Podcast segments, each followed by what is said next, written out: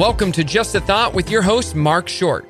I'm Mark Short, and this is Just a Thought. Well, if you know uh, my mom, Jean Short, you know that she has um, weathered a few storms in her life. And uh, today we celebrate her 80 ninth birthday. Now, I say today uh, as it's April the 12th when our uh, podcast releases, and she'll be 89 as of April 12th. And so we celebrate her. We wish her a happy birthday. We love her. Uh, we're glad she's still with us. She moved to Newburgh uh, from Joplin about four years ago so that we could help take care of her. And she's just doing really well. I think the older she gets, uh, the better she gets. And it seems like the healthier she gets. She she thrived through the COVID thing. She hasn't been sick hardly at all. Uh, before COVID, it seemed like she was sick all the time with all kinds of stuff going on. And uh, this year, she hasn't been sick hardly at all, and it seems to be getting stronger and better as she goes along. Now, I will say she is aging and she is uh, having some challenges with her uh, memory and things like that. But that's been going on for a little while. And even though it does seem to progress, it's not drastically progressing. And so uh, she's still doing pretty good. And is always glad to hear from people and see them when they visit. And we finally got back into her room uh, and got into her facility after not being able to go in there for about a year uh, just in the last couple of three weeks and so uh, it's been it's been good to have mom close by after we had lived in indiana for a number of years and saw her just a handful of times every year when we would go up to check on her after dad had passed away and help her with different things. But happy birthday Jean Doyce. I appreciate you and love you. And and uh, as you always tell everybody i am your son. You gave birth to me. And uh, for those that might be listening in that that have some questions about that, Trust me, uh, we have the birth certificate to prove it. So, anyway, if you know my mom, you know that she was raised by deaf parents. She lived in a world of silence for the first several years of her life.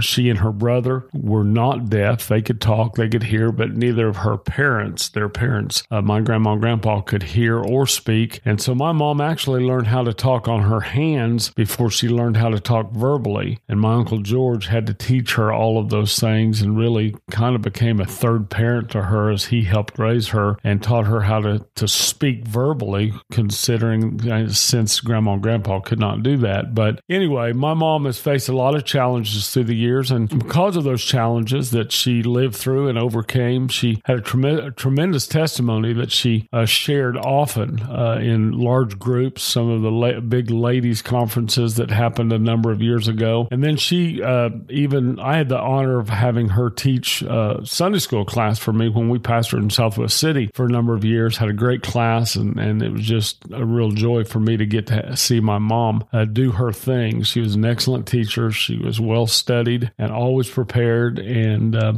she she loved being used by the Lord. I said all that to share kind of the thought that I'm going to share with you today, and, and I'm a little more specific in the group that I'm addressing today, although it's applicable to all of us or will be at some point if we live long enough. But I kind of want to talk to some of our seniors that are listening in, of which I am one of those, although I'm not quite as old as my mom uh, is turning today. I'm getting there, and uh, Lord and He's gracious, and I ever get to that place, um, I know that I'll probably battle some of these things that I'm about to talk about uh, this uh, the, today. I was driving along some time ago.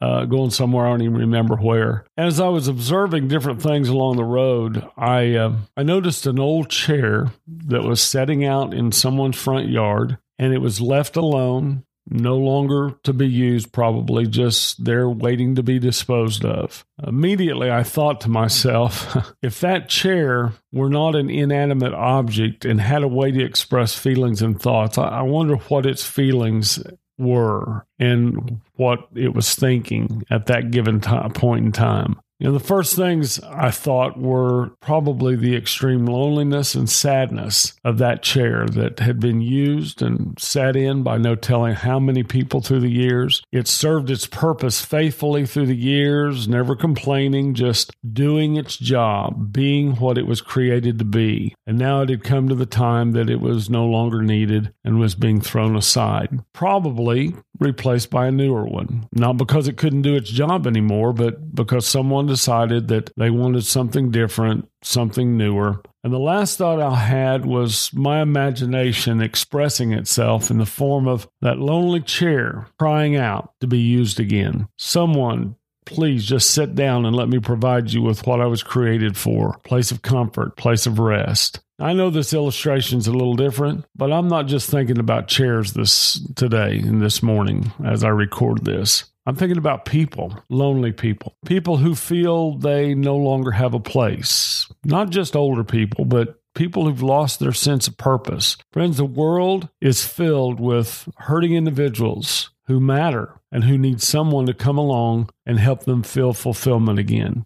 They need to know that their lives haven't been set to the side in preference to someone else's. They need to know they have more reason to exist than to just be disposed of. I I guess I'm I'm just I don't know getting more sentimental as I get older. But for a number of years, I have um, I've I've I don't want to say this so you won't think uh, of me as being like he's out there. What in the world? Who thinks like that? I uh, I always I I've grown close to inanimate objects you know, cars, vehicles that have served me faithfully and served me well, uh, things that uh, I used until I couldn't use them any longer. And before I literally had to dispose of them or trade them in or sell them to someone else, it was almost like I felt compelled to thank them. You know, I had a, a green F a Ford F one fifty short bed truck. I'd never owned a truck before, but in 1989, 99, maybe 99. Is that right? No. Yeah, 99. Lord, I am getting old. For whatever reason, I wanted a truck. I'd never owned a truck, and, and I found this beautiful uh, green F 150, not a long bed, short bed truck that I just fell in love with uh, at a at a Ford dealership in Carthage, Missouri, and I think I'd seen it when we'd gone to Carthage, maybe for one of the boys' basketball games, and so I drove all the way back up there, about an hour from Southwest City, to look at it, and I ended up making a deal for it and landed that truck. And it's the it's the vehicle, and I've owned a lot of vehicles, but it's the one vehicle I've owned longer than any other vehicle. I had it ten years, and until we moved to Indiana in 2009, I owned that truck, and I love that truck. Uh, drove a lot of miles. It never gave me any trouble. Didn't have hardly any problems at all, and man, I almost cried when I uh, traded that truck in for another truck. Uh, I almost felt like I was doing something wrong, but I I just kind of I patted that truck as I walked away. Said thank you for all the the miles you've carried me and taken me places and the experiences that we've shared, and I appreciate uh, what you what you've given me. Now that may sound funny to you, but I think we need to appreciate the things, most especially the people in our lives who have faithfully been there. They have done what God brought them into our lives to do to help us, to encourage us, to bless us, to serve us, to be what we needed them to be for that season in our life, whether it be a chair or a truck or a friend or a loved one, whatever. I think we need to appreciate those things and those people in our lives because think about what your life may or may not have been without them. We need to we need to know and people need to know. The people in our lives need to know that they are valuable to us and that we appreciate them and that we need them. And I say that in respect to people that are part of our lives, but I want everyone to hear that today. You're valuable. We need you. You are not used up and no longer needed just because you have reached a certain number age wise. We have a place for you. God has a job for you. You were created to bring glory to Him. And we still need your involvement in this world. We need your prayers. We need your praise. We need your ideas, your, your experiences, your gifts, your talents. We need those things. I don't think you ever grow too old to serve the Lord. I really don't. And I say that because I'm getting older and I feel like in some ways I've just begun to serve the Lord. Now, I may not pastor. I may never be a senior pastor again. I did that for close to 30 years. I've been in the ministry as a pastor of one kind or another for 40 something years now, a long time. And I may never serve in the same capacity that I've served in, in, in years past, you know, my mom may never teach a Sunday school class again. She may never speak, most likely, at a large convention again. Doesn't mean she can't serve the Lord and that she's not still useful and valuable. And I think a lot of times older people seem to feel like that chair, we're just set out in the yard and we're just being, you know, just waiting to be disposed of or replaced. Let me say this nobody can replace you, nobody can take your place because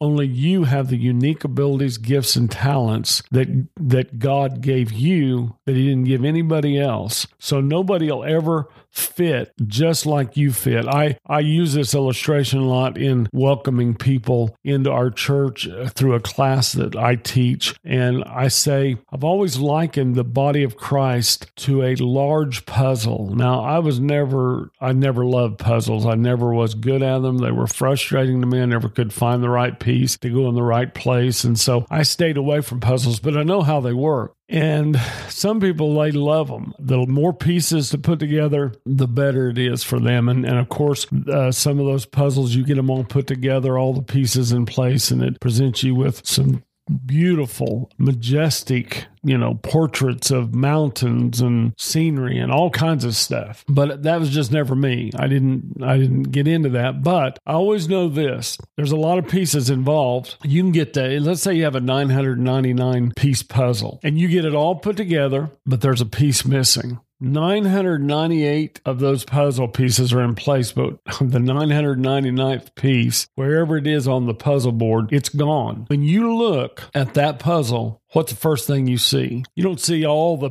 pieces that are in place. You see the one that's not there, the one unique piece that completes that whole puzzle, that makes that thing the way it's supposed to be. What I'm trying to say is a puzzle is dependent on however many pieces, let's say 999, 999 unique pieces in their place, providing what they provide to make that thing complete, whole, and everything it's supposed to be. And if one piece is missing, that thing isn't the way it's supposed to be. It's not complete. It's not right. And I can tell you this is this is a truth. You are that unique to society, to your family, to the church, to whatever you're a part of. What you present, what you bring to the table is so unique, nobody could ever replace you. That's how God made you to be and and he, you know, he he wants you as long as you're on this earth, to fill your place and make the puzzle completely complete. He wants you to make it what it's supposed to be and not think that, well, I'm just too old. I, I can't do it anymore. I can't serve my place. I, you know, you may transition. You may not speak before large crowds. You may not teach Sunday school class. You may not lead worship times. You may not do whatever you've done through the years, but there's something you can do. We're not going to set you. God never sets us out in the front yard to await our destruction. But He has a glorious plan for each of us until we leave this earth for eternity. Not only do we need to know this today, we need to share this with the so many lonely, hurting people that we come into contact with every day. And we come into contact with a lot of people that fit this description. We need to make them know that they're still valuable part of something that needs them, which is the kingdom of God. Do God a favor and set in an old chair this week. Just make it feel useful. Make it feel like it's fulfilling its purpose again. I have sadly come into contact with too many people that cross a threshold and think in their mind, for whatever reason, there's no place for them anymore. They just don't fit anymore. Well, as long as the puzzle exists, and you're a piece of it, there'll always be a place for you. We have to encourage both the young and the old that they are valuable and that we're not just waiting for them to not look long enough for us to take them and remove them from the living room to the yard until somebody comes and hauls them off. No, we need them as a centerpiece in our lives for as long as God allows them to be with us. I thank God for my mom and dad. My dad passed away 10 years ago at the age of 83, and I still miss him. I miss what he brought to my life every time I'd pick up the phone and call and be able to talk to my dad. I know when the time comes, I'm going to miss my mom if she doesn't outlive me. And if she does, then she'll miss me, hopefully. But the truth is, the people in our lives, no matter how old they get, they'll always be a valuable part. And when they're gone, trust me, hopefully we will appreciate even more what they brought to our lives. But while they're with us,